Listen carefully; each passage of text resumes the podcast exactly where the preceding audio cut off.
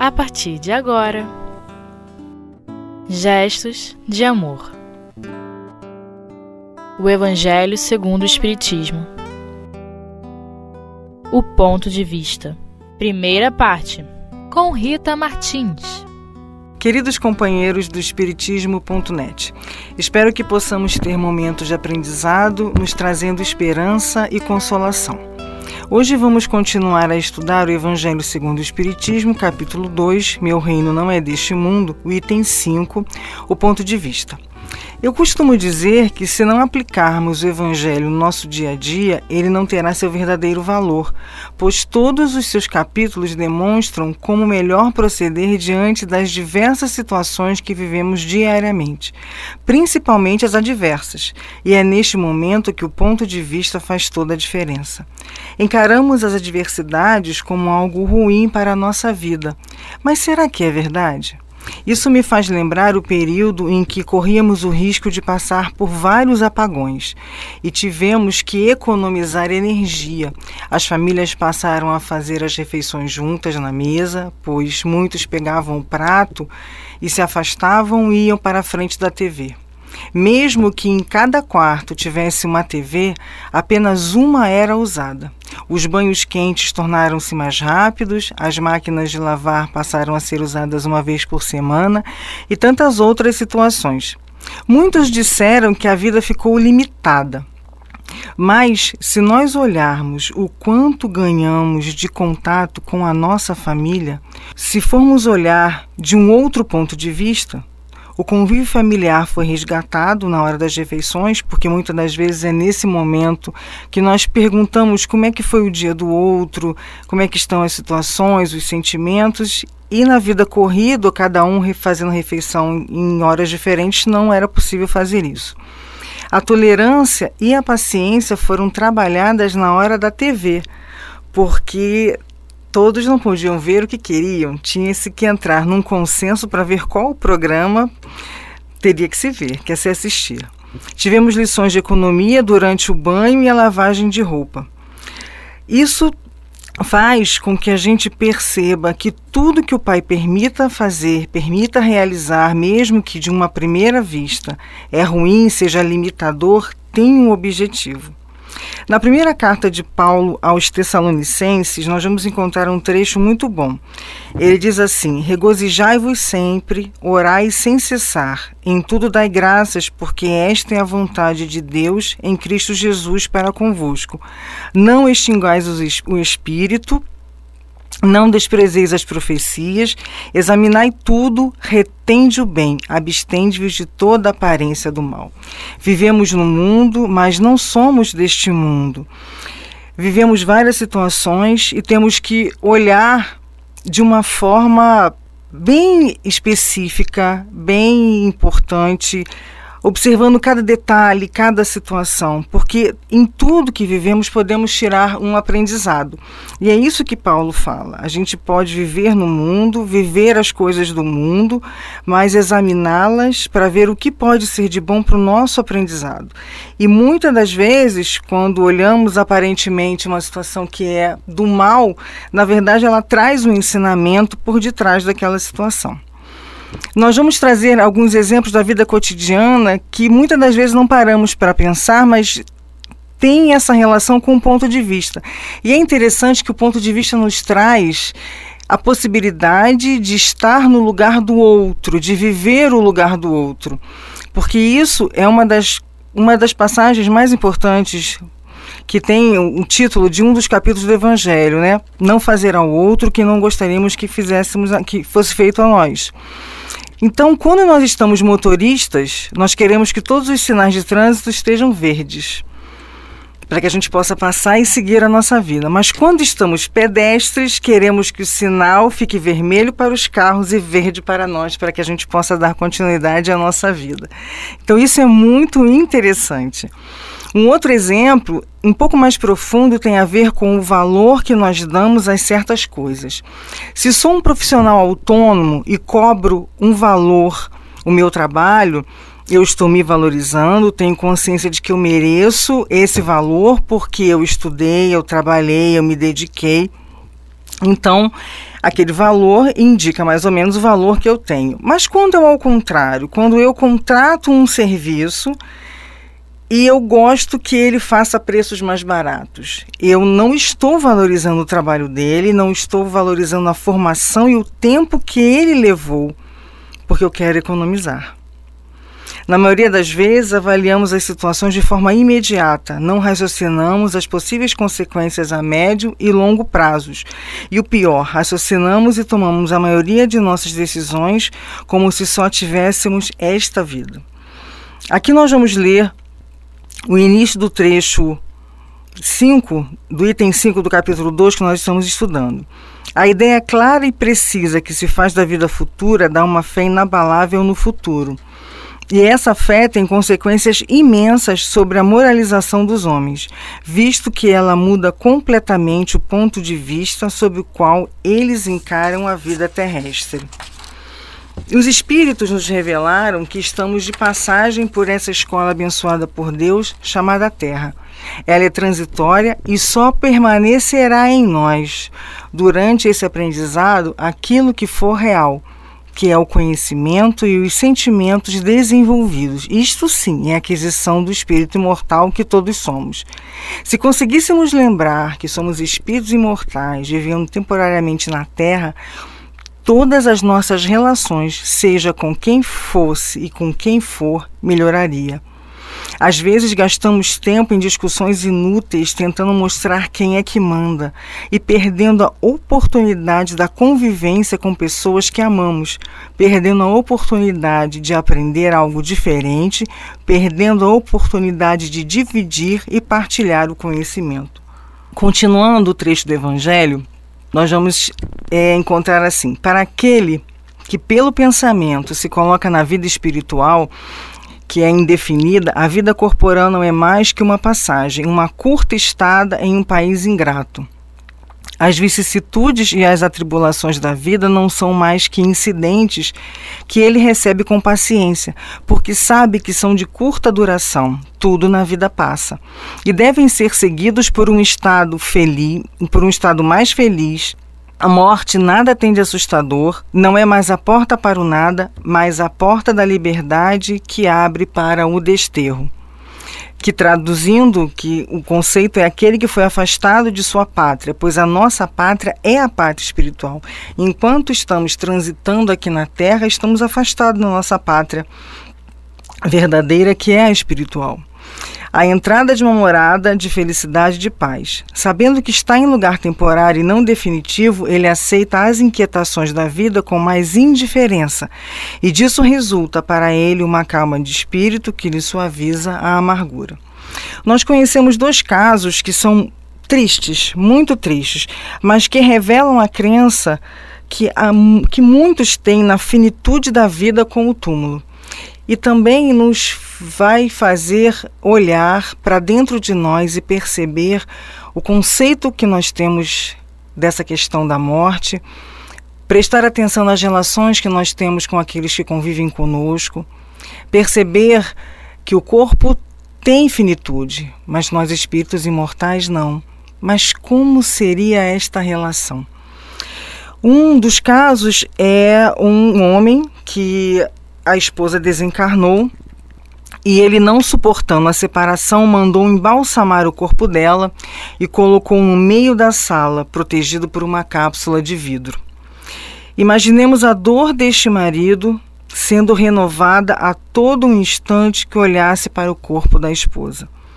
E não podemos deixar de pensar nesta esposa, na espiritualidade, como estaria recebendo essas vibrações de profunda tristeza e revolta.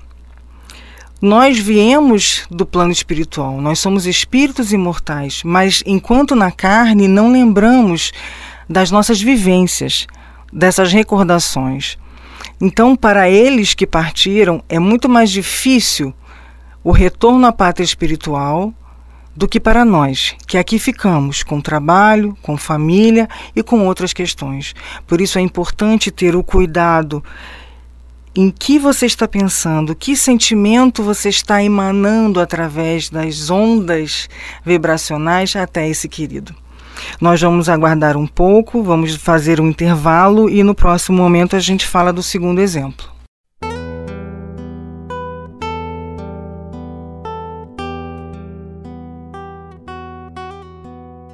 Gestos de amor. O Evangelho segundo o Espiritismo. Então vamos retornar ao nosso comentário do Evangelho, capítulo 2, item 5, ponto de vista, continuando com os exemplos que são tristes nas suas vivências, mas deixam para nós grande aprendizado. Conhecemos uma mãe que, com o desencarne de seu filho, resolveu mudar para um apartamento que ficava de frente para o cemitério, e da sua janela ela via o túmulo de seu filho. Ela ficava o dia inteiro olhando para o túmulo. Além da, da tristeza, das revoltas, da saudade, ela tinha uma filha que muito precisava dela, mas foi esquecida pela ausência do filho. As nossas relações têm que ser refletidas, principalmente quando alguns se ausentam, e isso é natural, faz parte da vida. Pode não se ausentar pelo desencarne, mas pode se ausentar por um trabalho fora do estado, fora do país e tantas outras coisas. Então precisamos reter em nós esse sentimento e esse sentimento nos alimenta diariamente, porque outras pessoas estão sob nossa responsabilidade e temos que dar conta delas. Continuando um pedacinho do Evangelho, nós vamos ter assim: pela simples dúvida que possua sobre a vida futura, o homem dirige todos os seus pensamentos para a vida terrena. Não entrevendo bens mais preciosos que os da terra, ele é como a criança que não vê nada além dos seus brinquedos. E para obter esses bens, o homem faz de tudo. A perda do menor desses bens é um desgosto profundo, uma esperança perdida, uma injustiça da qual ele é vítima. A vaidade ou o orgulho ferido são, da mesma forma, tormentos que fazem da sua vida uma angústia sem fim. E assim, voluntariamente, ele se entrega a uma verdadeira tortura de todos os instantes. Já nos perguntamos qual é o bem mais precioso que possuímos? Alguns dirão que são os filhos, outros a casa, as ações, enfim. Obteremos respostas sem fim e diferentes entre si. Analisando a primeira resposta, que são os filhos, ela é bem intrigante, pois muitos se preocupam em capacitá-los, mas não participam efetivamente de seu crescimento. Muitas crianças estudam no melhor colégio, estudam línguas, fazem esportes.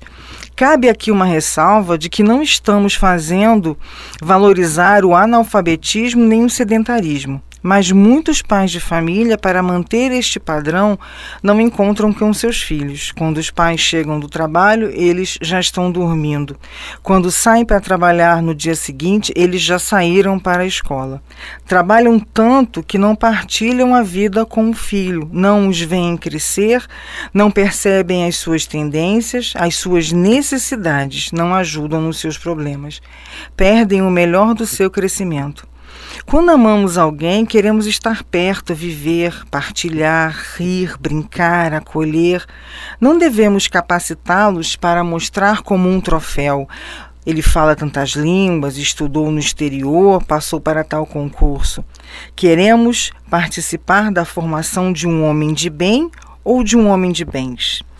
Nós conhecemos uma situação de, da evangelização, que numa aula de evangelização, a evangelizadora perguntou para que cada criança falasse um pouco do seu pai. E a grande maioria delas citava as profissões de seus pais. Ah, meu pai é médico, meu pai é advogado, meu pai é jornalista. E teve uma criança que falou assim: Meu pai é aquele que vem me buscar todos os dias depois da escola.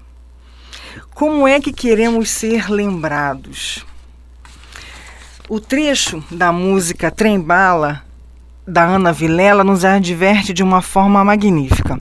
Segura teu filho no colo, sorria e abraça os teus pais enquanto estão aqui. Que a vida é trem-bala, parceiro, e a gente é só passageiro prestes a partir. É verdade que a vida continua, mas cada um de nós está num degrau evolutivo e não temos, na maioria das vezes, nem como avaliar a nós mesmos, que dirá avaliar o outro. Nós iremos nos encontrar sim, se o sentimento que nos une é verdadeiro, mas quando será esse reencontro? Porque cada um de nós, nós tem arestas para parar, coisas para aprender, e muitas das vezes não conseguimos estar partilhando outras reencarnações com estes queridos. Então, que a gente possa aproveitar, valorizar os momentos que nós temos, que sejam simples com aqueles que amamos. Nós precisamos olhar para o outro como os espíritos superiores nos olham. Eles nos olham como espíritos imortais destinados à perfeição, relativa sim, pois perfeito só é o Pai. Da mesma forma que a vida material é temporária, as nossas dificuldades e as dos outros também são. Estamos todos matriculados na escola terrena. A convivência em sociedade nos facilita perceber que o que existe no outro também existe em mim. Da mesma forma que eu estou em aprendizado, o outro também está. Da mesma forma que desejo que os demais tenham paciência comigo, é preciso que eu tenha paciência com os outros também. Um caso que nós ouvimos de um palestrante bem conhecido que na verdade é um amigo dele, ele cita isso durante uma palestra, ele diz que ele tem um amigo deputado e que ele não era muito querido na Câmara em que ele trabalhava pelos seus colegas porque ele não partilhava de muitas coisas que os outros partilhavam. Mas mesmo assim, ele tratava todos com sincera gentileza e carinho. Questionado como conseguia fazer isso, apesar da inimizade que recebia, ele disse que cumprimentava o espírito puro que habitava naquele corpo, mesmo que estes espíritos não tivessem percebido isso. Vamos dividir com vocês uma história que retrata bem a questão do ponto de vista, mas faz um alerta para que percebamos o que tem mais valor. Um pai rico queria mostrar para seu filho como vivem as pessoas pobres mas o filho acaba lhe ensinando uma lição incrível. Certo dia, um pai muito rico levou seu filho a uma viagem pelo país com o objetivo de lhe mostrar como era ser pobre. Eles passaram alguns dias e noites na fazenda de uma família considerada bastante pobre. Quando retornaram à casa, o pai perguntou ao filho se ele tinha gostado da viagem. Foi ótima, pai, respondeu o menino. Depois disso, o progenitor perguntou: Você viu como as pessoas podem ser pobres? Oh, sim, disse o garoto. Então o que você aprendeu com essa viagem? Perguntou o pai. E o filho respondeu: Eu vi que nós temos um cão e eles têm quatro. Nós temos uma piscina que, que ocupa metade do nosso quintal e eles têm um riacho sem fim. Nós temos lanternas importadas no nosso jardim e eles têm as estrelas à noite.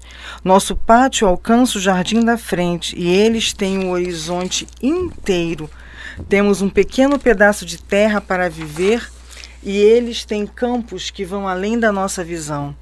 Nós temos funcionários que nos servem, mas eles servem aos outros. Nós compramos os nossos alimentos e eles cultivam os deles. Temos muros em redor da nossa propriedade para nos proteger, e eles têm amigos que os protegem. O pai do menino ficou sem palavras com o seu resumo da viagem. E em seguida seu filho acrescentou: Isso me mostrou, pai, o quão pobres nós somos. No último trecho que nós vamos ler do Evangelho, é, encontraremos assim: a humanidade, como estrelas do firmamento, se perde na imensidão.